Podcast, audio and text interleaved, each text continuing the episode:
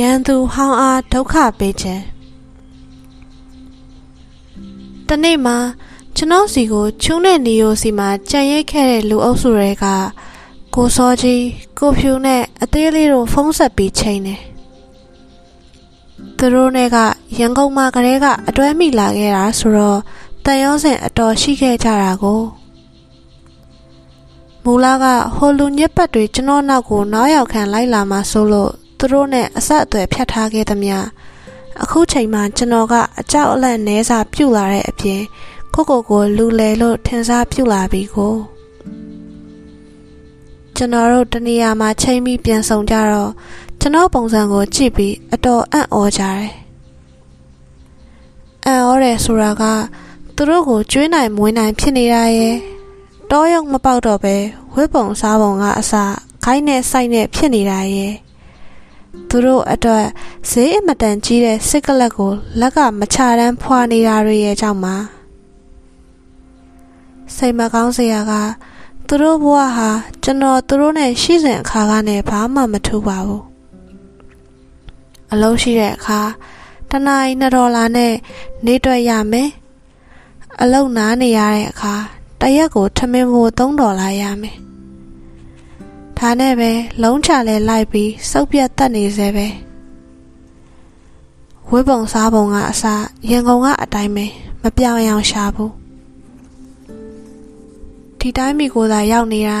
ဘယ်နားမှာဘာတွေရှိမှန်းမလဲပတ်ဘူးတော့အခုထိရေးရေးရရမသိဘူး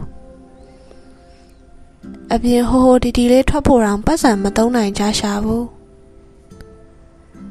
မာပြည်မှာကြံခဲ့တဲ့မိသားစုတွေစီငွေပြန်မပို့နိုင်တာလဲကြာနေကြပြီတဲ့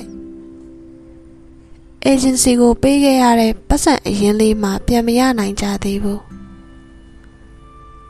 ဘလောက်တောင်ငတ်မို့ခေါင်းပါနေကြရှာတယ်လဲဆိုကျွန်တော်နဲ့ချိန်တွေ့နေတဲ့အချိန်ခြိုက်တလောက်တောက်ကြစမ်းအကုန်ရှင်းမယ်လို့ခရီးလဲခံပြီးကောဘီယာပလင်းတွေကိုတောင်ပုံရပုံမဲ စစ်ကလတ်တွေပါအဆက်မပြတ်ဖွာနေကြတာရဲ့အစားအသောက်တွေကိုလည်းဟန်မဆောင်နိုင်မဲနှိပ်တယ်နည်းနည်းလဲမူးလာကောပောက်ကွဲပွင့်အန်စာပြုတ်လာတယ်တရက်3ဒေါ်လာပဲရနေတာတစ်လကျော်ပြီဘလို့မှတီးမခံနိုင်တော့ဘူးငါတို့ကိုကယ်နိုင်မလားတဲ့ကျွန်တော်တစ်ချက်တွေးဝေသွားတယ်လူ၃ယောက်ကိုတာဝန်ယူရမယ့်ကိစ္စဟာထ င်သလောက်မလွယ်ဘူးကျွန်တော်ကိုယ်တိုင်တောင်လမ်းပေါ်မှာရက်ပေါင်းများစွာအိတ်ခဲ့ပူးပြီးမဟုတ်လားနောက်တစ်ခုကအန်ဒီရဲ့ဗျအလုံးရှိတယောက်ဟာအလုသမားတယောက်ကိုခေါ်ဖို့ရာအစိုးရစီမှာသဘောငွေအပေါင်သဘောမျိုးတင်ရတယ်တယောက်ကိုဒေါ်လာထောင်ခန်းဆိုပါတော့အဲ့ဒီအလုသမားထွက်ပြေးသွားရင်ပတ်စံအဆုံးပဲ ဒီတော့ကများသောအားဖြင့်အလုသမားထွက်ပြေးသွားတယ်ဆိုတိုင်းအလုရှင်တွေကအလုသမားဝန်ကြီးဌာနကိုသတင်းမပို့ဘူးရဲမတိုင်ဘူးသူတို့ဘာသာကြိတ်ရှာပြီးပြန်ဖမ်းဖို့ကြိုးစားတယ်ဒါမှမဟုတ်လွတ်ထားလိုက်ပြီး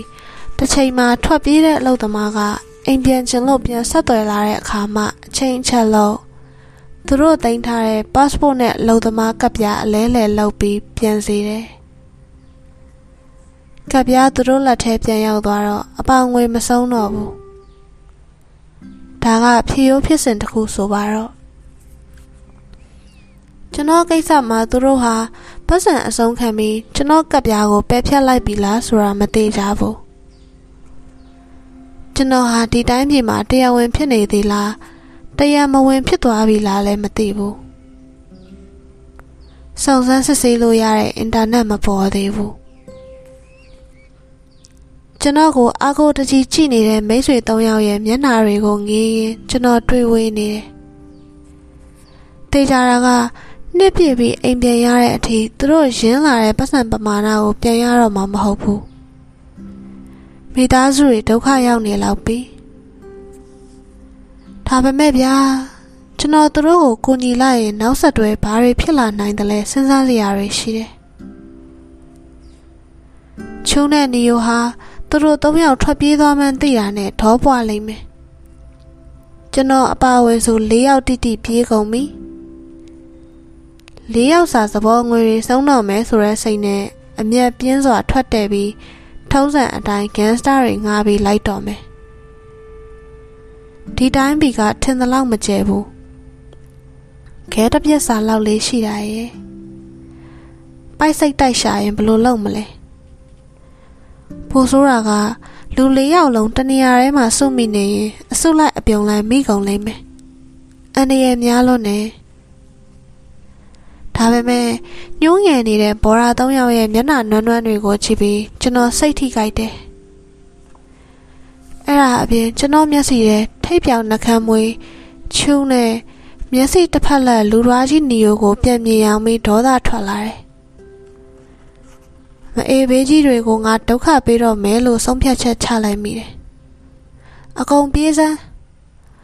ငါလူ၃ယောက်တည်းမကကြံတဲ့ဗမာတွေကိုပါအကုန်အလုံးရှာပြီးပြေးခိုင်းပြမယ်။ဟာနုမန်မြောက်အမီးကိုမီးရှို့မှတော့တန်းယိုပြီးမီးဟုံဟုံတောက်ပြီးတော့ဆိုရဲမိုက်တီမိုက်ကန်စိတ်ကဖြက်ကနေဝင်လာတယ်။အဲ့ဒီမှာသူတို့ရှေ့ထဲမှာပဲကျွန်တော်ကိုဖိုးကျော်ကိုဖုံးလန်းခေါ်လိုက်တယ်။ လူ၃ယောက်လောက်သွင်းမလားဝါလုံးမဟုတ်ဘူးကက်ပြားအမှန်တွေကင်ထားပြီးအလုံးမရှိဖြစ်နေတဲ့ဗမာ၃ယောက်ရှိတဲ့ဆရာလို့လမ်းမေးတယ်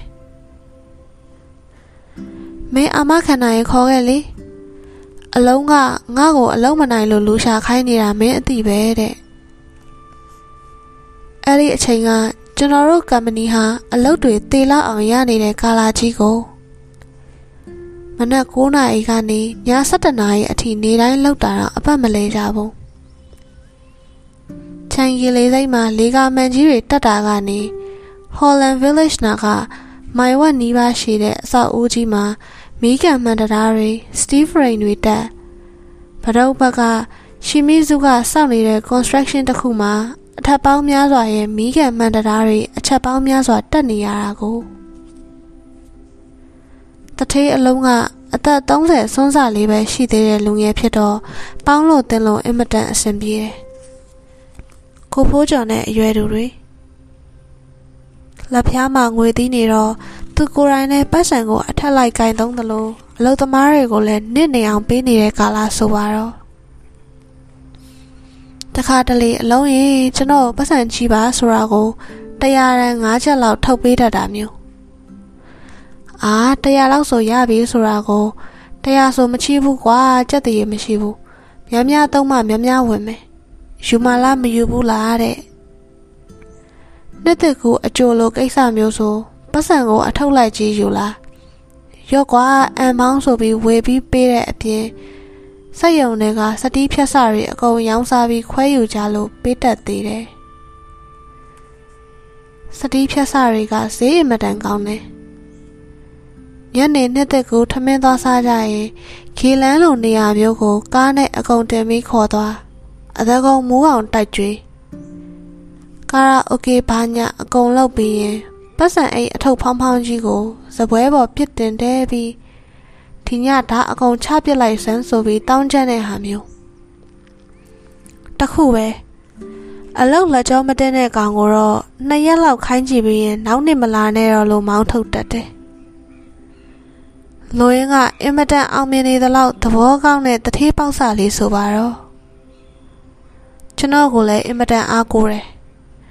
ကိုဖိုးကျော်ပြီးရင်ကျွန်တော်ကသူ့အတွက် favorite ပဲစားတတ်တယ်စကားပြောတတ်တယ်ဘာညာနဲ့အထင်ကြီးရှာတာ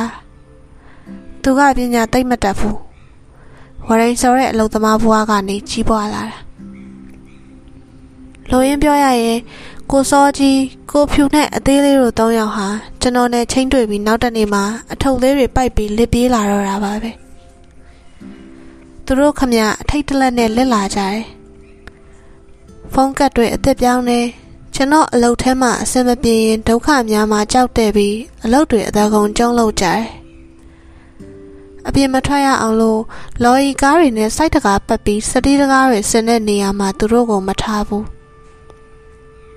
စက်ယုံထဲကနေအပြင်လုံးဝမထွက်ခိုင်းပဲအထဲမှာပဲခိုင်းနေတန်ကပင်ပြားတွေဖြတ်စတီးပြားတွေဖောက်မီးကန်ဖားယာဝတ်တွေလီဖရိတ်နေခွေအစားရှိတာတွေကိုတနေ့ကုန်တကုတ်ကုတ်နဲ့လောက်ကြရတယ်တတခါပြထားပြီးရင်နောက်ထပ်ပြစရာမလိုတော့တဲ့အထိသူတို့စူးစမ်းကြပါတယ်ကိုဖိုးကျော်ကျွန်တော်နဲ့မလေးရှားတရုတ်အုပ်စုက ကားတွေနဲ့စိုက်တကာပတ်ကြရတယ်တထေးအလုံးနဲ့ဗမာအလုံးသမားအစ်စ်၃ယောက်ကစက်ရုံမှာအတူတူပေါ့နေ့စဉ်နဲ့အမျှမနက်9နာရီမှဒေါင်ကနေစလိုက်ကြတာည7နာရီမှပဲရက်ကြရတယ်ထမင်းကိုနေ့လေစားညစားနှစ်နက်တိတိဝယ်ကျွေး